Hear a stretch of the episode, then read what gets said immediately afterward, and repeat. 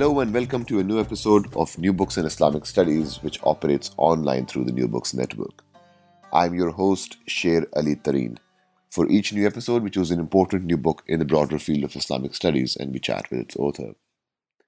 In his paradigm shifting book, Recalling the Caliphate Decolonization and World Order, which was recently translated into Arabic as Ista'adat al Khilafa, Tafkik al والنظام العالمي. Salman Sayyid offers a breathtakingly brilliant meditation on the problem of decolonization through Muslim thought and politics. What are the foundational modern Western political and conceptual categories that inhibit and frustrate the project of decolonial thought? And through what resources and strategies might one stage and imagine alternate horizons of the political?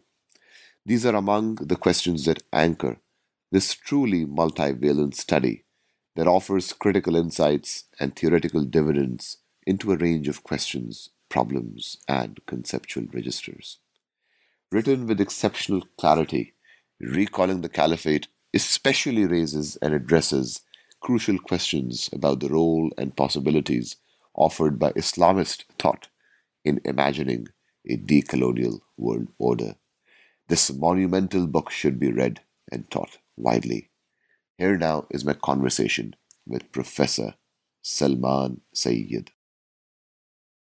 Well, thank you so much, uh, Salman, for being a part of uh, New Books in Islamic Studies and for your time today in talking to us. Uh, really a majestic book uh, with a lot of uh, questions and important threads that I hope to get into in the course of our conversation. And uh, uh, congratulations on the uh, Arabic uh, translation of the book, which uh, just recently came out, entitled Isti'adat al Khilafah Tafkik al Isti'amar wa Nizam al Alami. And that's a great honor, and that also has become a good occasion for us to have you on the New Books Network. Uh, for this important book, uh, Recalling the Caliphate. So we have a tradition, uh, Salman, on the New Books Network that our uh, first question is always biographical. Could you share a bit with our listeners uh, how you became a scholar of Islam and Muslim societies, and how did you get to write this particular book? Okay, well, um, I think my main issue was that I was always interested in politics, but I wasn't particularly interested in uh, Eurocentrism. So one of the challenges I had when I um, to go to university was to find a discipline in which I could indulge my passion for understanding politics um, without being too bogged down in very kind of national and European politics. So I picked international relations. So my first degree was international relations at Sussex, uh, which I did um, for a while. And uh, during that time, I got involved in, or quite quite interested in issues of strategy. And I was just at the um, library one day and just sort of browsing through and just put on lazily question of strategy. And this book called Hegemony and Socialist Strategy came up and I kind of by uh, and Mouffe, and I kind of thought, oh, that sounds like an interesting title. So um, I started trying to read that book, and from that, I then decided to do my master's at Essex in the Ideology and Discourse Analysis program.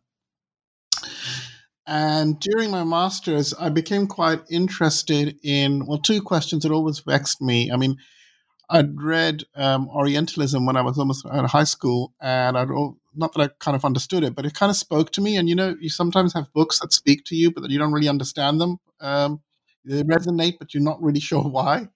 And I think Orientalism was a book like that. And um, so f- after my master's, I decided to do my PhD, and I became quite interested in looking at the descriptions and um, analysis of what used to be called quite regularly Islamic fundamentalism. And, and I just found that unsettling in two different ways because there were most of the analysis was either coming from a very kind of um, economistic um, um, perspective, which was sort of through Marxism, or through a kind of general, what we call, what the Marxists would call a sort of bourgeois science versions, but they kind of converged in that they didn't think it was problematic to explain how um, Islam re-enters the the world in a sense, how it becomes a source of mobilization and throughout. And the other thing I was very conscious about, they tended to try and use kind of national matrices to try and place it. So Islam was considered to be only important in this part of uh, this country or that country, but never seen as a global phenomenon. And I was quite aware that you know this kind of sense of the um, sense of awareness of Islam and its possibilities in the social and political world was something that wasn't restricted to one or two communities as such. So I think so. My first book, um, which was based on my PhD, was a fundamental fear, and was, the subtitle was Eurocentrism and the Emergence of Islamism. And I really wanted to see how, in fact, Islamism as a political discourse becomes only possible with a kind of a a de, what I would now call a decolonial fracturing or weakening of the Eurocentric embrace, in which said that all politics had to follow a trajectory um, enunciated with the sort of European revolutions, whether it's the Russian Revolution or the French Revolution, etc. And it was simply to see um, how something like, for example, the Islamic Revolution in Iran, or how this kind of mobilization in the name of Islam seemed to disrupt a lot of the verities around which uh, political analysis had been organized for 200 years. So that was my kind of journey of sort of described that it's not a particularly, um, you know, it's just one thing led to another thing kind of thing. so there. So to begin with a more broad and general question, Salman, could you explain a bit to our listeners the title of this book, Recalling uh, the Caliphate? Uh, what does this refer to? Uh, how do you employ it? What what does that mean? Recalling the caliphate? Sure. Um, I think the the thing about the recalling the caliphate, the title really emerges. So when I was looking at the question of Islamism, one of the things that I was trying to do was uh, what became very clear to me that the kind of um, a lot of academic and journalistic effort was relating the emergence of Islamism to specific kind of crisis points, basically something in the news cycle that goes wrong and then you explain um, the emergence of Islamism. So, you know, whether it was the um, revolution in Iran or before that, the OPEC oil shock of mid 70s, or um, before that, you know, um, the 67 war. Uh, so there were these kind of crisis points. But what I thought was this is this kind of domination of the analysis by looking at simply um, a kind of a presentism that whatever crisis occurs, um, then you try to find explanations for it in this phenomenon. But this phenomenon is only related to that latest crisis. And you keep the cycle, still repeats itself. So, for example, if you look at the proliferation of publications and interest around these issues after 9 11, and then, you know, and you can keep on, and then after the rise of um, ISIL, you know, all of these kind of moments, they don't seem to have any memory. So much so that if you talk to you know your under my, you know my undergraduates, for example, some of them are unaware that there was in the sort of 80s it was considered to be Iran was considered to be the center of um, Islamic fundamentalism or Islamism, etc., and it was considered to be a Shia thing rather than a Sunni thing. You know, and and it's been constant. And in fact, you when you try and um, try and put these in a sort of historical perspective, people find it very, very difficult. And one of the things I find really challenging is that most um, accounts of the Islamicate are very quick to make the jump from the seventh century to the present day, but they can't make a jump between the present day to 20 years, 30 years, or even 100 years or 200 years. So the history of colonialism is simply written out of the record, but what is considered to what's happened in Medina or what happened in Mecca is considered to be able to explain what happens um, in the Twin Towers, for example, quite readily. That kind of almost a linear narrative which jumps over 1400 years. So I guess for the first thing about the title then was that a lot of the um, spaces I argued in my uh, in fundamental fear that was really opened by the abolition of the or the de facto abolition of the caliphate um, by Mustafa Kemal. And the argument was that until the caliphate was abolished, there was a kind of scholarly, I wouldn't put a consensus necessarily, but certainly an agreement um, and, and, and a popular agreement that Muslims knew what a good government was. And the good government was ruled by the caliphate, uh, a particular. And now the disputes were who should be the Khalifa often, but not over the institution. So even among, for example, Shia accounts, it wasn't that the nature of the idea of the caliphate itself, but who should be occupying that and which how you should how you should hold office in that. That was the main kind of bone of contention.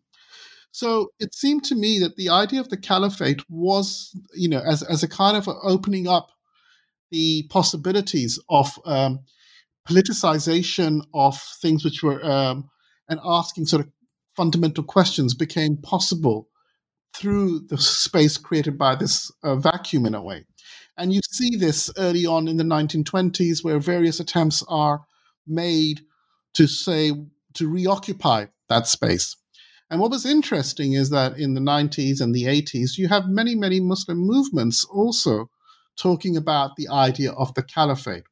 So I guess in a way for me was really to use the caliphate as a metaphor to investigate the sense of what did the caliphate mean for most Muslims. Now, Sherry, you probably know if you talk to many Muslims, they will often say something like they'll make two statements they will start off normally by saying the idea of a Muslim unity is a very good idea, um, but it may not be possible. So there's a practical objection rather than a normative objection to the very idea.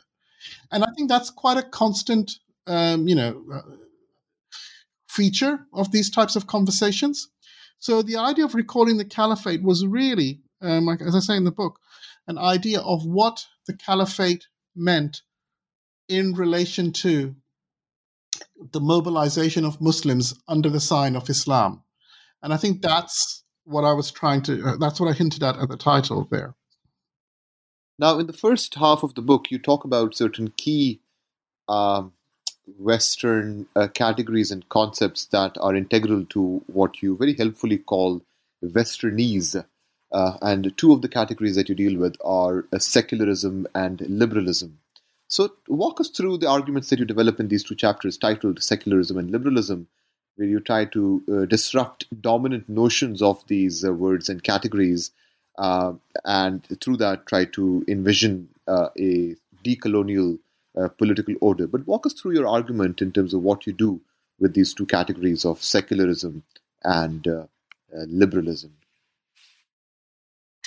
Well, I think um, the book is kind of organized in two kind of I would say parts, but um, there's a kind of a moment of clearing, and that was really um, my kind of sense that if you try and talk about the the um, possibilities or the political possibilities of the Islamicate, you are confronted by a number of um, arguments which are fairly sort of standard and which are organized around, for example, well, the, this is not secular, so it must be wrong, or this is not liberal, so it must be wrong, or this is not democratic, so it must be wrong. And what I try to show in all of these chapters is, uh, you know, the, the, the that these um, arguments around the um, attempts to foreclose Muslim autonomy are actually not strong or stable as they present themselves to be. So I think the um, the one with the secularism one, for as you mentioned, is this that the argument for why secularism is useful or good is basically extrapolated from, a, at the best, European history, uh, particularly Enlightenment reading of the War of Reformation and Counter Reformation. So the argument then goes is that the reason why we shouldn't be talking about religion because it leads to violence. Now, it's not clear that if you expand your horizon of um, examples by which you understand the world beyond Europe, this is actually manifested that clearly. So, in the case of, let's say, you know, um, Iraq or um, even Turkey or um, Syria, much of the violence committed was committed by regimes which were, in all intents and purposes, secular um, you know, certainly in relation to um, what had gone before. So, one of the issues really was that the claims made for secularism depended on a particular reading of um, history of Europe and European religious conflict as being a template for all. So, for example, the um, dispute between um, the church and science. Um, again, as I argue in the book, a lot of that depends on the notion that the divine and the human occupy the same ontological plane somehow, and they're involved in a zero sum game. That's not something that comes very readily to a lot of um, Islamic accounts. That, you know, the idea of the divine occupying the same space is more or less, I would argue, if not absent, certainly much weaker. So it doesn't require that there is this kind of zero sum game between the two. Or, um, you know, similarly, the kind of claim that's made that um, if you have these religious um, passions, they are far greater than other passions. Again, um, this is not something that is being um, demonstrated by a kind of well demonstrated even by historical record. But I mean, uh, if before the Atlantic revolutions, you know, if you were a marginal person, a marginal person in some ways, if you could choose to live uh, in, in you know anywhere in the world, perhaps many people would choose to live under um, Islamic rule because it was structured, it had a legal framework. Um, yes, there were cruelties and incidents and things like that, but it wasn't um, it wasn't so kind of intensive in terms of its surveillance, etc. So there are all these various kind of things which get bundled into the idea of the West is best, and that it is best because it is secular. And therefore, what it forces is this that for anyone to want the good life, they have to secularize themselves, which means in most Muslim societies, a lot of violence to make them non Muslim so that they can become more amiable for transformations um, and, and, and, you know, a, a better social outcomes. And like I said, it doesn't seem very sustainable to make those kind of strong arguments in a way. Now, in the next uh, chapter called Relativism, you really show in very interesting ways uh, uh, how often uh, the uh, sort of a critique of the Enlightenment is packaged as uh, a critique which is susceptible to the charge of being relativistic or falling into the folly of relativism. Tell us a bit about this kind of a charge. Why is it problematic? And how does this relativism argument, as you call it, uh, try to suppress a particular kind of decolonial politics and hide uh, or conceal some of the darker aspects of uh, uh Western uh, Enlightenment? I think it's important to understand that this argument, while it's mobilized against um, Islamism in some cases, it's actually a broader argument which has various iterations, but it all centers around that even the opposition to the West is a gift of the West in a way. And you can see this, for example, in arguments around um, uh, colonialism. It's often made that you know it's colonialism only was resisted when people learned about the rights of man by reading, uh, absorbing Western education, and then learned how to resist colonialism. So it's kind of very self, um, um, you know, edifying in a way. Um, you know, and, and, and you know, a couple of years ago there was this kind of celebration in Britain about the role that Britain played in ending slavery, um, outlawing slavery in um, 1807. Um, and what was not mentioned at the same time was the role it played in actually establishing slavery.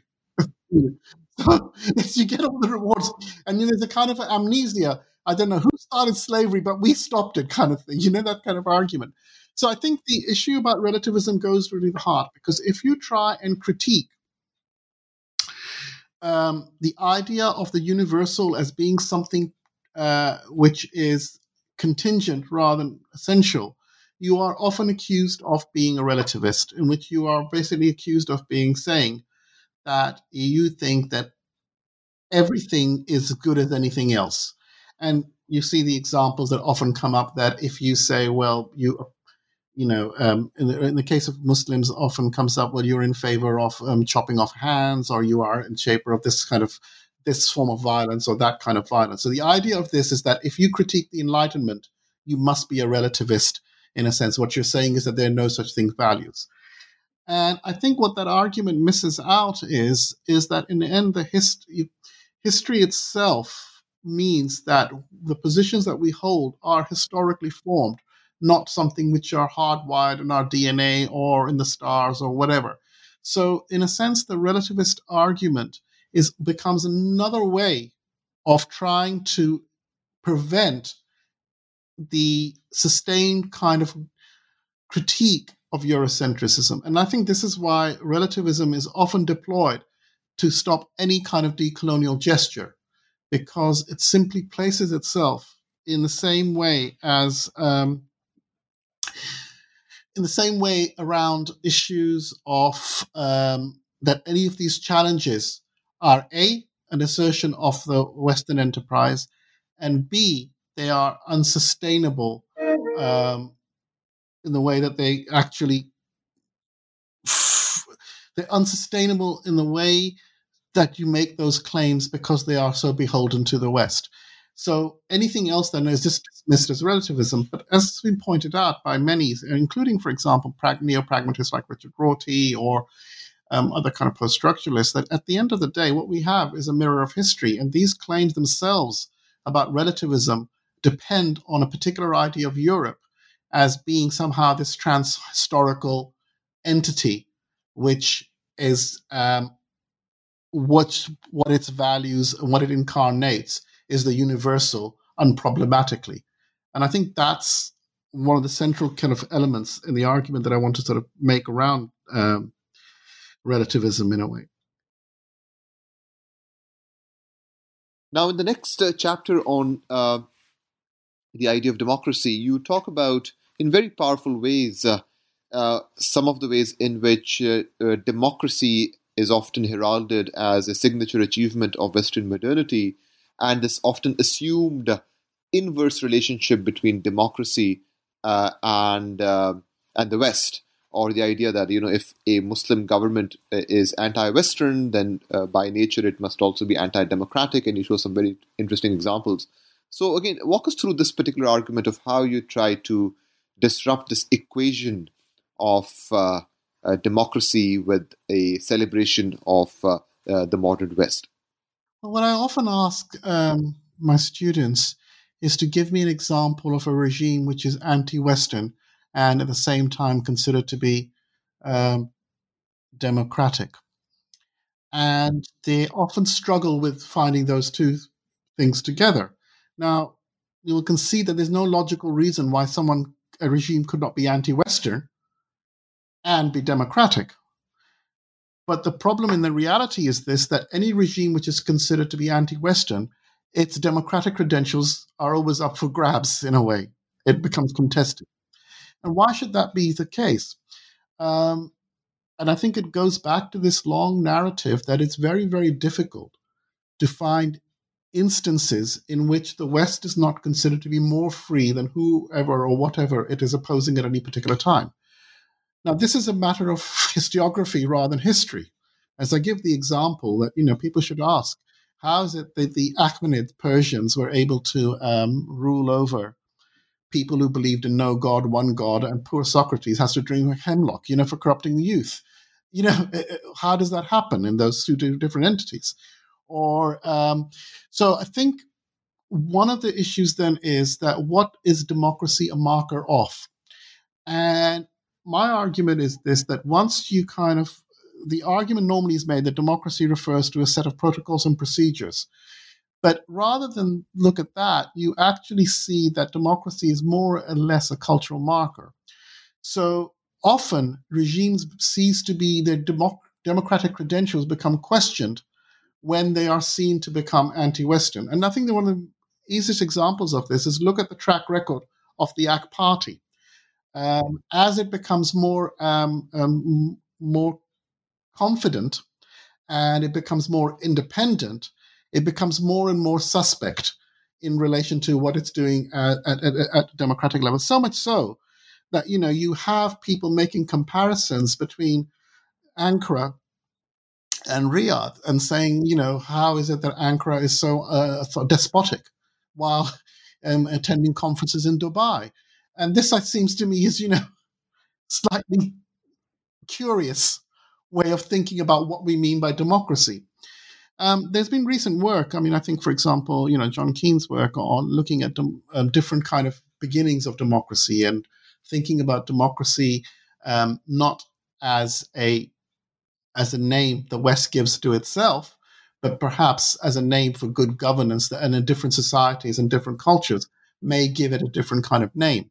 And the reason why I think it's important is that if you want to, uh, or you want societies which are transparent or which are um, accountable, then it seems to me that if they have to impose uh, democratic norms, it doesn't start off well. So again, the example between Erdogan is always put in the how what a despotic leader he is, Un- and the supposition is that Mustafa Kemal was some kind of enlightened democrat, which clearly the record, you know, in terms of uh, would would not support. So I think these are the kinds of debates around the mobilization of democracy, and then that turns into, as you said, the impossibility of Islam being compatible with um, democracy. Um, again, you know, why there is no, I don't find any kind of argument around that um, very, very convincing. It only becomes an art. Even, for example, someone like Maududi um, talks about at different points about um, democracy as being kind of viceroyalty rather than sovereignty, you know. But here, the meaning, uh, the, but the idea of the sovereignty of the people as being defining democracy is again a particular fiction of um, specific republican regimes in the United Kingdom, uh, which is, you know, it's not the people, but it's Parliament which is sovereign, for example. And there are many different iterations of how you can talk about sovereignty um, and what the sovereign means in particular different kind of um, universes of inscription. So I don't think that the arguments made for democracy as being a bulwark, they all end up becoming culturalist arguments at the end of the day, rather than arguments around what the nature of this democratic venture has been and how it's presented itself. We always look back on democracy in a way as signaling what, where we are now, and every other instance of it, the fact that it's been compatible with um, slavery or misogyny or um, you know imperialism, etc., are seen as anomalies rather than being intrinsic to it. Whereas everything that opposes it is supposed to be intrinsically negative, etc. And I don't think that follows.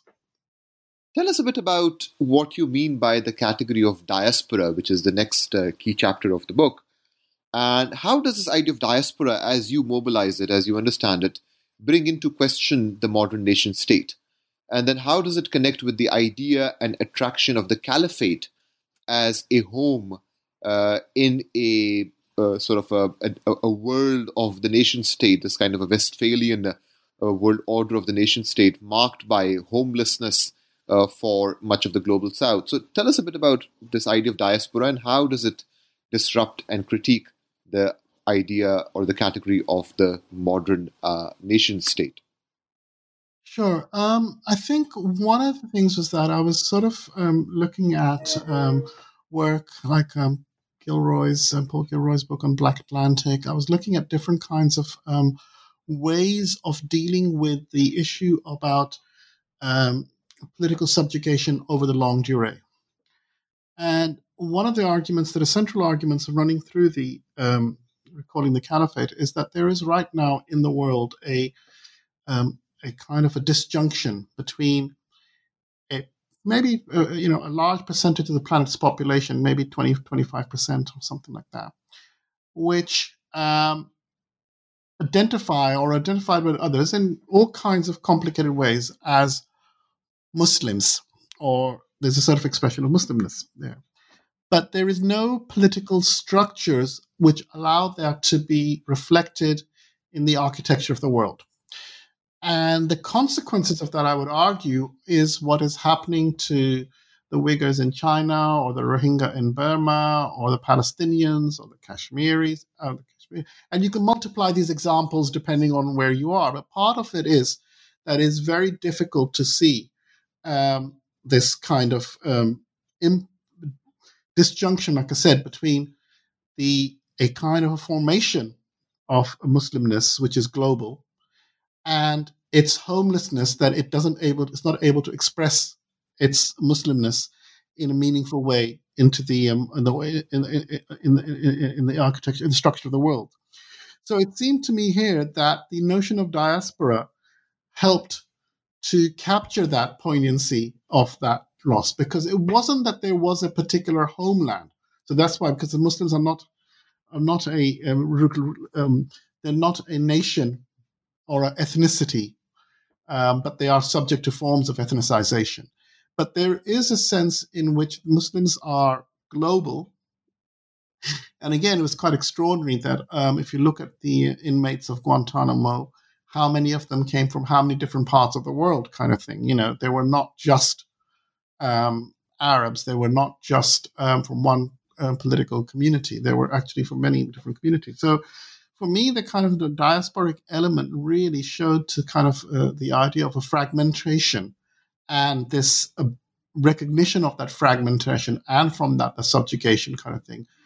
And the fact that you try and maintain and articulate a um, an identity without those kind of political structures which enable and support that. And that i think produces both the kind of violence associated with um, groups like isil and others but also the violence meted out to muslims uh, you know as marked through um, ethnic signifiers around Palestinians, Rohingya, Uyghurs, or the reinstitution of Jim Crow in India. All of these kinds of elements are playing together in this um, grouping in which suddenly the world has woken to the fact that, you know, as I say, but the problem remains that the Muslims are too strong to be ignored and too weak to be accommodated. So there's always this kind of mismatch between what the structures are. And I thought that diaspora captures that very well. That in the world of Westphalian nation states, where everyone has to be um, located in a nation state, there is this uh, formation which seems to overflow the boundaries of nation states, disrupting them and um, causing them annoyance at best, but certainly certain kinds of um, critical reflection on their contingency, reminding them of their contingency and I thought that the notion of diaspora re- helps put together this idea of what the this thing about recalling the caliphate was. That why would so many Muslims think that there was this? There has to be some way of settling this diasporic status. There has to be some way of making Muslims at home or Muslimness at home in this world. Now, coming to one of the key categories of the book, which is also one of the next chapters, which is the caliphate. Uh, tell us a bit about how does this the idea of uh, caliphate operate in this work? What do you mean by this idea? And what are some of the possible misunderstandings of this category that one should be cautious of in terms of, you know, are you recalling the caliphate or what is, uh, you know, how does one sort of uh, uh, question the uh, notion of reading your book as a certain kind of a normative project for the caliphate? so, so how do you, how would you describe the way in which caliphate as a category works in this uh, project? Okay, um, I think, like you said, one of the key points that I want to make is a distinction between morality and ethics. And basically, my point is that all societies have morality simply as mores and customs of how they do things. But the ethical is something that it can be can interrupt morality. In fact, it often is called upon to interrupt morality of the time in the name of something else. And you can see the kind of prophetic institution of that um, through various kind of examples, you know, through the um, breaking of idols uh, when the prophet enters um, uh, Mecca to, um, you know, Jesus throwing out the money lenders, etc. You can see these different narratives in which often there is an ethical impulse which interrupts and ruptures what may have been considered to be morality, and often either in the name of the true moral uh, of something higher than that.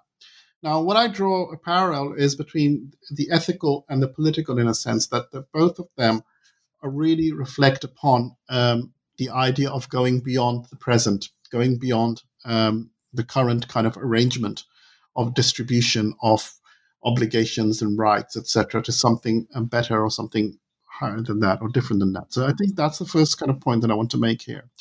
So one of the things that I think is is, is I'm, I'm very reluctant, and I think this is a kind of misreading of the book that often people enter into, that this is a, some sort of blueprint for a particular um, particular form of the caliphate, or worse, it's somehow a anointing, uh, you know, one particular regime as the, the caliphate. I mean, I think the Muslim world suffers enough from having many, many kind of candidates for being Khalifa, but very few who want the Caliphate. You know, I think this is a kind of tension there.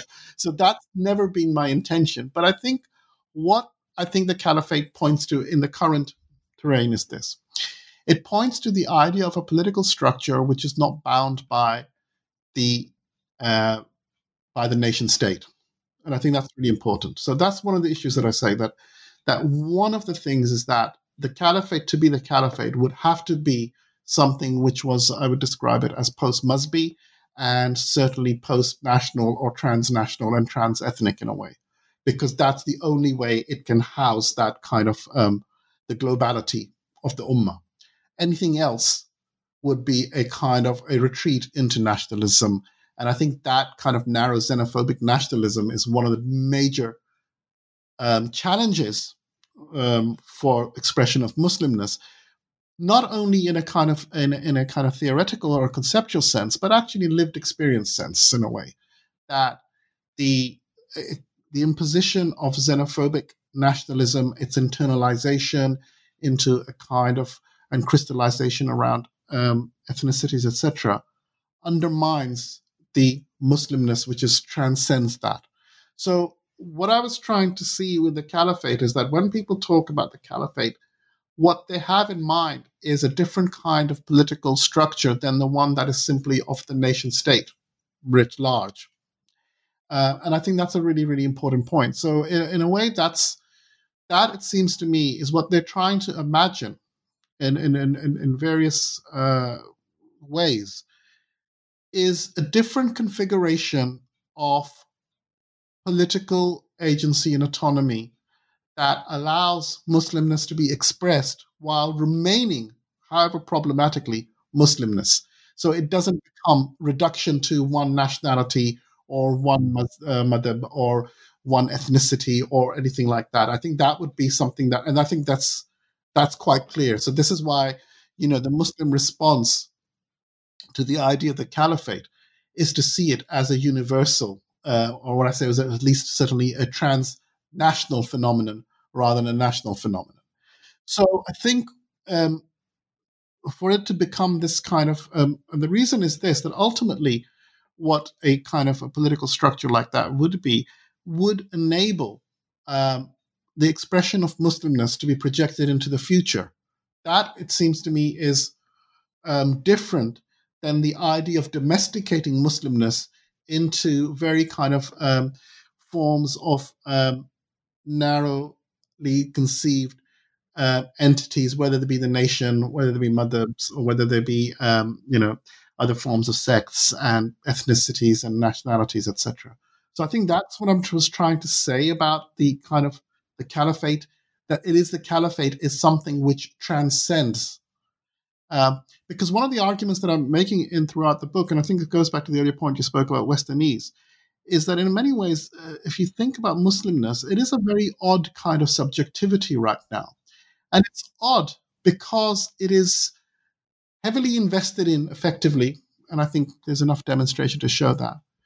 But it is not, it doesn't lend itself to easy um, encapsulation within the architecture bequeathed by the Westphalian model. Um, and that, it seems to me, is, is, is quite an interesting challenge in a way that it doesn't allow itself or doesn't, um, is always um, find it challenging to do that that it wants to make those kinds of connections. It has to make those connections, and I give the reasons for that during the you know the chapter on on hermeneutics where I talk about, for example, anywhere in the world, if someone is re- if there's a reading of the Quran, it affects other readings of the Quran, other interpretations and things that go through there. It's very difficult for Muslims to conceive of Muslimness at this point in time as being kind of um, completely independent of other Muslims. So, you know, you have instances in, in, in, in the case of Bosnia that many people responded to the plight of the Muslims in Bosnia often not knowing there were Muslims in Bosnia before they became had plight. I mean, it's almost like that. They didn't know, you know, they were there. Um, so there's all these kinds of examples that you can put together, and not just contemporary, but even historically. That you know that there's this kind of the signifier of Islam circulates in particular ways, and its circulation marks out a, a, community which cannot be contained within the boundaries of any form of nationhood.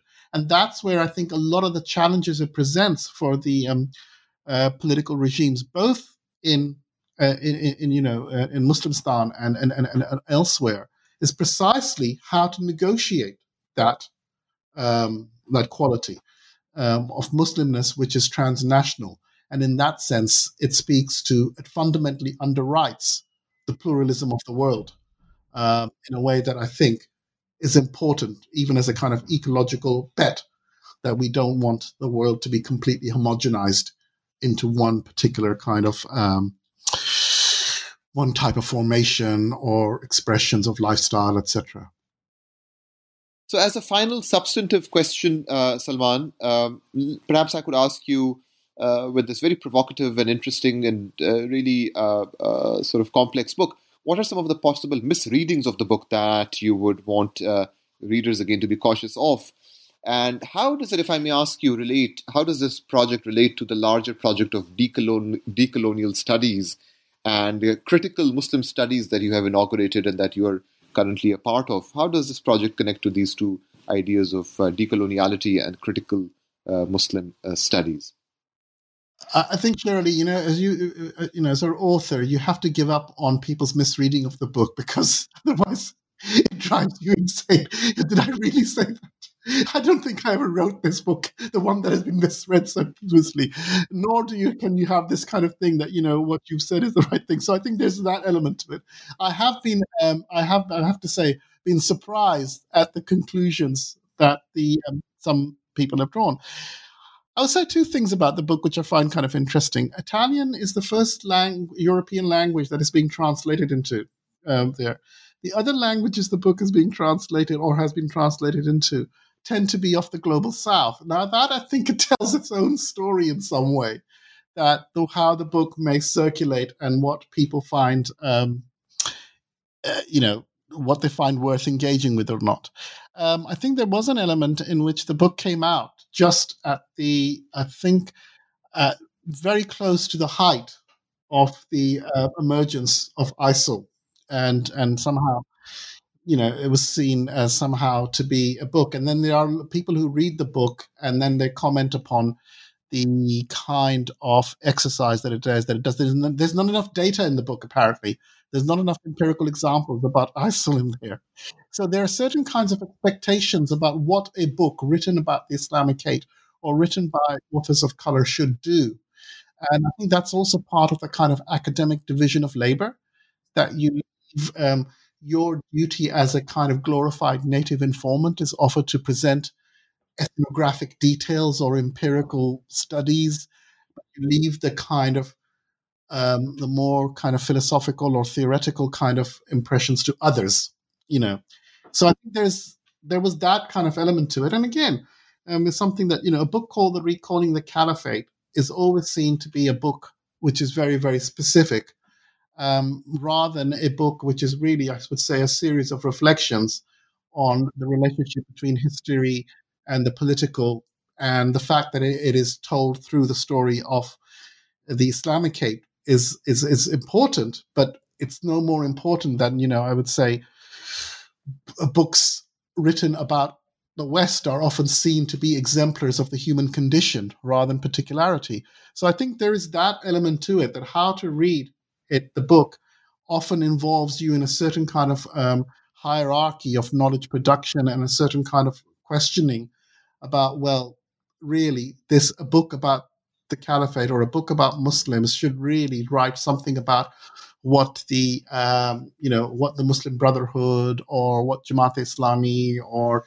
who the AK Party are doing and why it doesn't do that. And I think that's one of the kind of issues there. Or the other one is that often comes is that um, the uh, the distinctions that I draw. One thing you know I draw between, for example, Islamism and the kind of it, are too solid. Everyone now is a post-Islamicist, or everyone is there. It kind of so I think it's kind of frustrating at some points where the central argument of the, I suppose one of the central arguments is this, that the notion of contingency uh, is really central to the book. And what I'm looking at is how that contingency is mastered at various moments in time and crystallized around certain kinds of um, conjunctures. But it's only a kind of a temporary um, weakening of the contingency, and if that's possible. So, in a way, the recalling the caliphate then is not a, um, like I said, a particular, you know, a desire to have a institution ready formed, um, and dis- despite, like I said, the multiple candidates who would wish to be caliph, uh, Khalifa, and all this thing, but really, it's to look at can what is the future of Muslimness in this world, and it seems to me that you know, that's really the issue here that either Muslimness it, it becomes fragmented and simply um, policed into oblivion. And I would say that you know what's happening now in in in, in uh, you know in China, in parts of China, point to that. And the whole kind of uh, rhetoric, or what's happened in the Rohingya or the Palestinians, the Kashmiris. You can multiply these examples, but the key there is that Muslimness has to be so disciplined that it becomes completely unable to um, you know unable to exist in a sense there or we find a way in which the organization of the world begins to reflect that they uh, reflect and accommodate muslimness as part of the kind of rich tapestry of global history and i think that's where the challenge is and to do that requires us to fundamentally rethink not only who Muslims are, but also to re- rethink in relationship to everything around that as well. So I, guess the point that I would finish with, you know, is is, is to do with the, the project of critical Muslim studies that you asked me to talk about. And, and, and, and you know, I kind of obviously critical Muslim studies, and I see the sort of proliferation of um, these critical um, claims for critical Muslim studies. But as I say in the book, the things that I think um, motivate me is partly obviously that there is a kind of a sense that it is post positivist, partly because positivism and empiricism have been so entrenched with the kind of one of the key white mythologies in a way. So, expression of whiteness in a sense, and the kind of white supremacy. So, that's so that one argument around that is post positivist.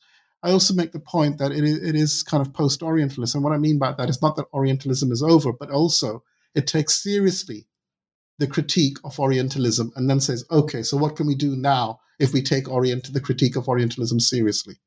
Um, and it can't simply be resolved by uh, appeal to um, enlightened um, scholarship, etc., because that's not where the problem is lies.